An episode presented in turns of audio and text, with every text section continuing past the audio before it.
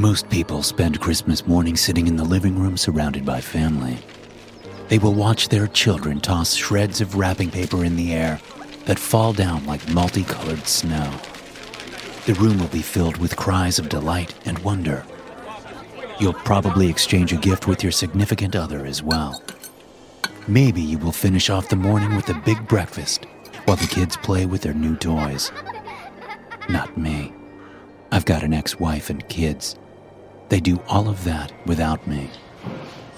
I spend every Christmas morning taking some unlucky kid to the police station for an interview, followed by an uncomfortable drive to drop them off with Child Protective Services. That's my gift a new missing person case and a terrified child who can't understand why their mom vanished. I've been a homicide detective for 11 years. When you take the job, you do it with an understanding that a work home life balance is no longer on the table. You do your best, but when calls come night and day, it ends up being an all day and all night affair. Sprinkle in a little home life just to make you miss being there. For the past eight years, a single mother has been reported missing by her young children every Christmas morning. The local papers call him the Silent Night Killer, since the women disappear during the evening. Leave it to the media to add a holiday twist to the name. I guess that kind of stuff sells more copies. The first woman went missing during my third year on the job. Sarah Gilbert, a 27 year old single mother, was reported missing on Christmas morning of 2013. Her daughter, Faith, was only five at the time. Smart kid, though. When she woke up and couldn't find her mom, she called her grandparents, who went to the house immediately. They didn't waste any time calling the police. Two patrol officers arrived at the house within 15 minutes. They interviewed the grandparents and little girl, but received no useful information. Sarah had put Faith to bed around 8:30 p.m. and gone downstairs to finish wrapping presents. The half-wrapped toy still sat on the dining room table. I was in the living room with my wife watching the kids open their presents when my work phone rang. The screen lit up with a photo of my partner, Melvin Garcia. Shay, my then wife, looked at me with sad eyes. On Christmas, Charlie? She said. Can you call back after the kids are done at least? I looked at Clara and Tyler as they gleefully ripped open a new box. It's just one Christmas, I replied. We knew this was part of the gig when I took it. I hit the screen to accept the call and held the phone to my ear. Merry Christmas, Melvin, I said. Just calling to tell me the same, right? A booming laugh echoed from the other line. Wish I were, my friend. Wish I were. Looks like we've got a missing lady over on the south side of town. I'll shoot you the address. I'll head that way, I replied. Shay's look of sadness turned to disappointment with a hint of anger. Why are we checking out a missing person case? I asked over the phone. They found blood on the floor, he said in a quiet tone. Not a lot, but enough that they are concerned she may not have left on her own. The investigation of the scene and the interviews hadn't given us many clues, but plenty of cause for concern. There was blood on the floor in front of the dining room table as reported, but no traces anywhere else in the house. Sarah's cell phone and car keys were still on the kitchen counter. No valuables were removed from the house. No prints were recovered, and there were no signs of forced entry. We discovered the back door was unlocked. A print from a size 13 men's boot was found in the muddy yard, but no other physical evidence was recovered. The interviews with Faith and her grandparents proved equally fruitless. The neighbors saw nothing unusual. Her coworkers, friends, and family had no information on anyone that may have wanted to hurt her. Even the ex husband checked out. He and Sarah had separated two years prior and had an excellent co parenting relationship. While that wasn't enough of an alibi, his distance away from the crime scene was. He lived over 10 hours away. His employer was able to provide us with security footage of him working the evening shift during the period of time Sarah would have gone missing. It wasn't impossible that he wasn't involved, but it was highly unlikely. We were scared the case would go cold quickly and the public would lose interest. But on New Year's Day, we found Sarah. The caretaker of a local cemetery called 911 to report a strange object sitting on the property. When he arrived that morning, he saw a box the size of a refrigerator wrapped in black paper and tied with a crimson bow. It stood in shocking contrast to the recently fallen layer of snow. Thinking it was a strange prank, he approached it to investigate. When he was about five feet away, he saw the rings of crimson snow spreading from the corners of the box. The sickly sweet smell of decay filled the air. When we arrived and opened the box, we found a collection of smaller wrapped packages. As crime scene technicians opened each one, they revealed dismembered pieces of her body. She had been cut into 14 different pieces and wrapped in cheerful paper. Clear ornaments filled with her blood rolled around the bottom of the largest box. A few of them had shattered, leaking from the corners of the container. Attached to the underside of the lid was a printed sheet of paper. Sometimes you have to treat yourself during the holidays.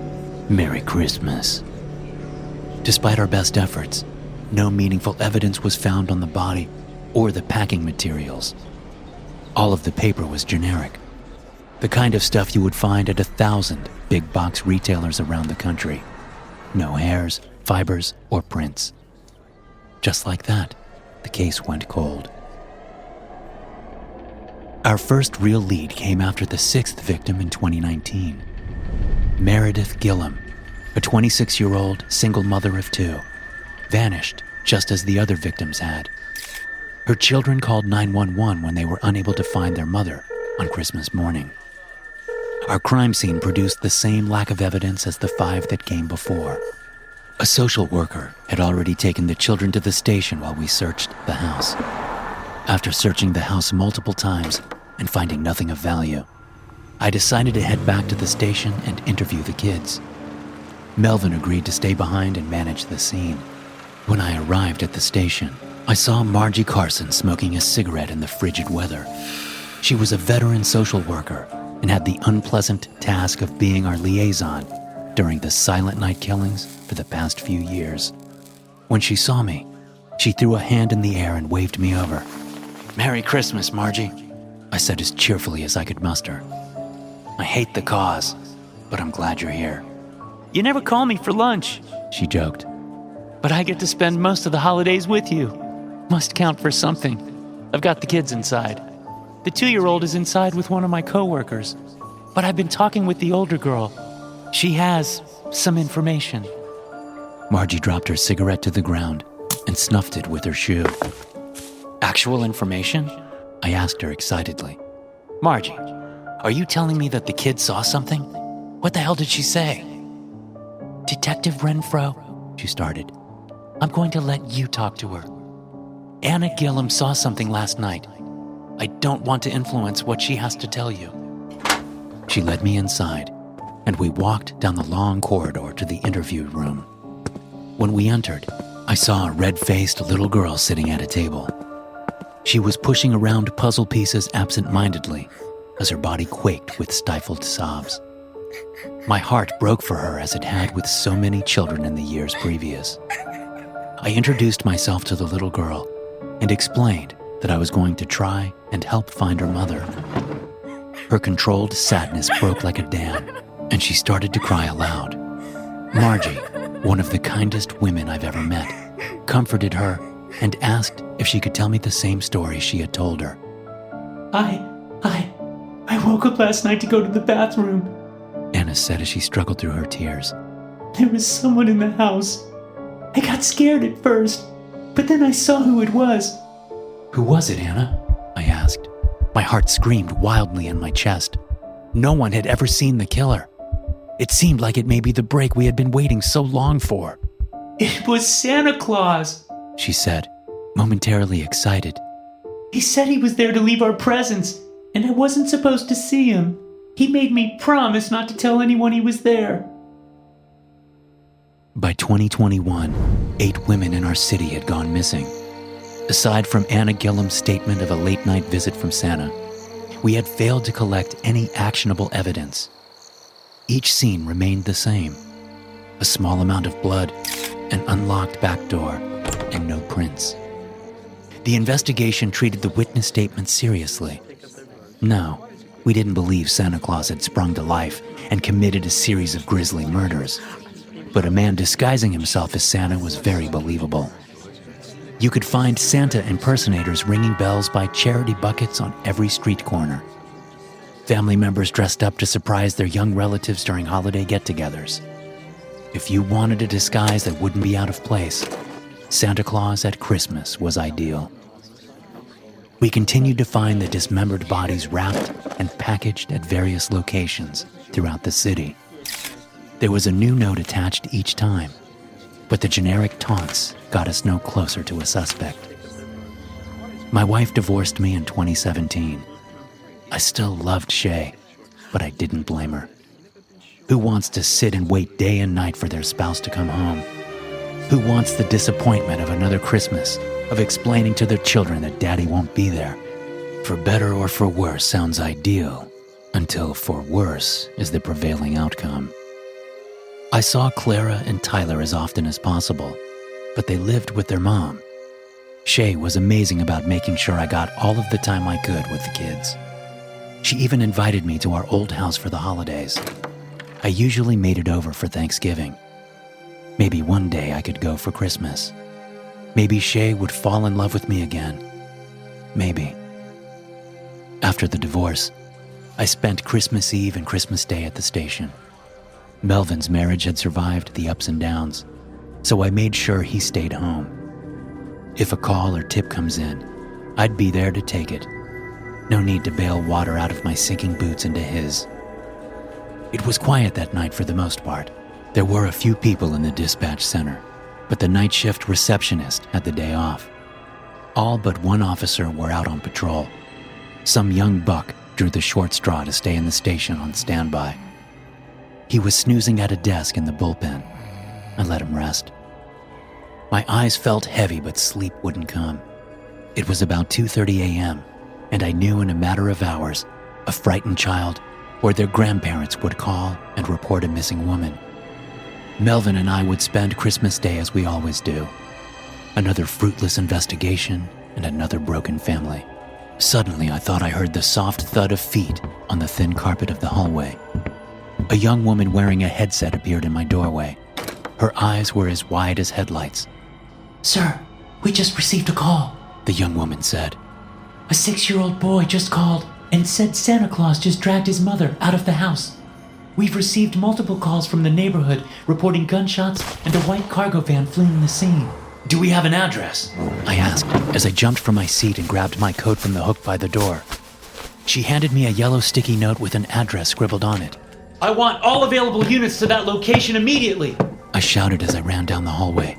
Have a dispatch call Melvin Garcia and tell him to haul ass there. Maybe we can get this guy. I burst through the back door and sprinted toward my cruiser. Fat white snowflakes drifted through the quiet neighborhood. They looked almost beautiful as they danced in the streetlights. By the time I arrived at the scene, the street was washed in strobing red and blue lights from half a dozen police cars.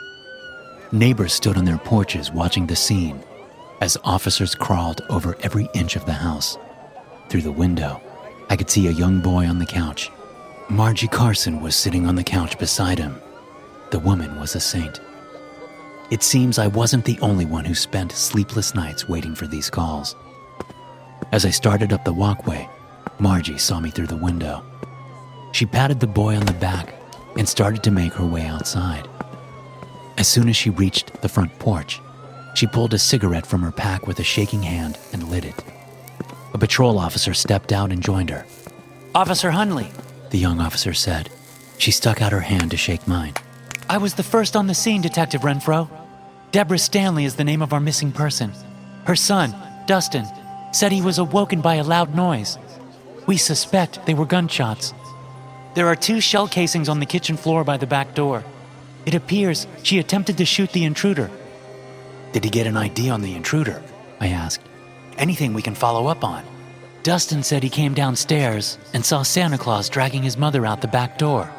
Margie said. He wants to talk to you, Charlie. I've tried to get more information from him, but he says it is a secret he isn't supposed to tell. After a little bit of coaxing, he said he would tell a police officer. We better hurry. We stepped into the warmth of the house and into the living room. Dustin sat staring at the floor, distraught and crying. My heart ached for the kid. Visions of eight other inconsolable children I had let down filled my heart. Hey, Dustin, I said gently. My name is Charlie Renfro, and I'm a detective with the police department. Tonight has been scary, but I want to help. Margie told me you have a secret you couldn't tell her. Can you tell me? It may help your mom. The little boy kicked his feet and sniffled, but didn't look up. I'm gonna be in trouble, he said through a sob. Mama got hurt, and I'm gonna be in trouble. Buddy, you aren't going to be in trouble, Margie said reassuringly. Just tell Charlie what happened so he can help. I talked to Santa, and he asked what I wanted for Christmas. I told him I wanted a bike, and he said I could have it. Dustin whimpered. He told me I needed to leave the back door unlocked after Mama went to bed so he could bring it in. Then he took her. My head was swimming. The kid had talked to the suspect, and he used the boy to enter the house. No wonder there was no forced entry. He gained their trust, and the children let him in. Where did you talk to Santa, buddy? I asked. Did he come to the house and talk to you? No, the little boy said. Mama took me to the mall and said I could get my picture with Santa. He asked me a bunch of questions about me and my mom and why Dad wasn't with us. I told him Dad got mad and left. Santa said that made him sad and he wanted to bring me a special gift. I told him where we lived and he said to unlock the door. But he said I had to keep it a secret or I wouldn't get my bike. Why did he take Mama? When is she coming home?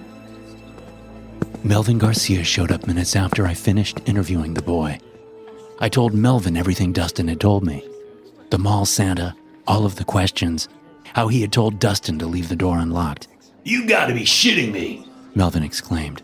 A mall Santa? The son of a bitch prowls for victims using the kids. I'm going to get in contact with someone at the mall and find this guy's name. Go get some rest. You look like hell. I'll call you when I get a lead. Melvin was on his cell phone before he even got in his car. I talked with Margie and told her to continue talking to Dustin and see if he had any more information. That was the most frustrating possible moment of the investigation. A woman had been taken. We had got a nameless suspect, and Melvin would have to play phone tag until he located someone that could get into the office at the mall to pull his employment records. I went back to the station and poured through all of the old interviews for any possible mention of a suspect, but none surfaced. Around 6:30 a.m., Melvin called. His name is Arthur Phelan, he said. He has been the mall Santa for the last 13 years. No priors. Owns a white 1998 Chevy G Series van that matches the description from the scene. 60 year old Caucasian male, 6 foot 2 inches, white hair and beard, go figure. We are en route. Texting you the address now. If you arrive before we do, wait for backup. I hung the phone up and ran to the car. My phone pinged with a text message, and I punched the address into my GPS. The wheels of my car spun on the asphalt as I flipped on my lights and peeled out of the parking lot. The address led to a house 25 minutes outside of town in a sparsely populated area. I had expected to see other patrol cars as I moved along, but I was the only car on the road. White blanketed fields lined the highway as I moved further into the country. Radio chatter spilled out into the cab of the car. Multiple cruisers were roughly 10 minutes behind me. My stomach quivered and my temples were throbbing. Arthur Phelan's house was only 10 minutes away, and I was silently praying that I could make it in time. As I reached the end of the driveway, I could see a two story farmhouse an eighth of a mile off the road. A ramshackle outbuilding sat beside it. A white Chevy van sat in front of the building's doors. Fresh tracks in the snow trailed up the drive. I pulled my car beyond the entrance of the drive and threw it in park before jumping out and heading up the drive on foot. We had all waited for so many years for that moment, and I hadn't wanted the sound of wheels crunching on gravel to give him any warning that we were coming. Moving from tree to tree for coverage, I made my way toward the house. Thin wisps of smoke drifted from a pipe jutting out of the top of the outbuilding. I was maybe a hundred feet from the door when I heard a terrifying scream from inside. Knowing I was nearly out of time, I broke into a run and slammed my shoulder against the shed door with all of my might. The old wood splintered and gave way, almost causing me to tumble to the floor.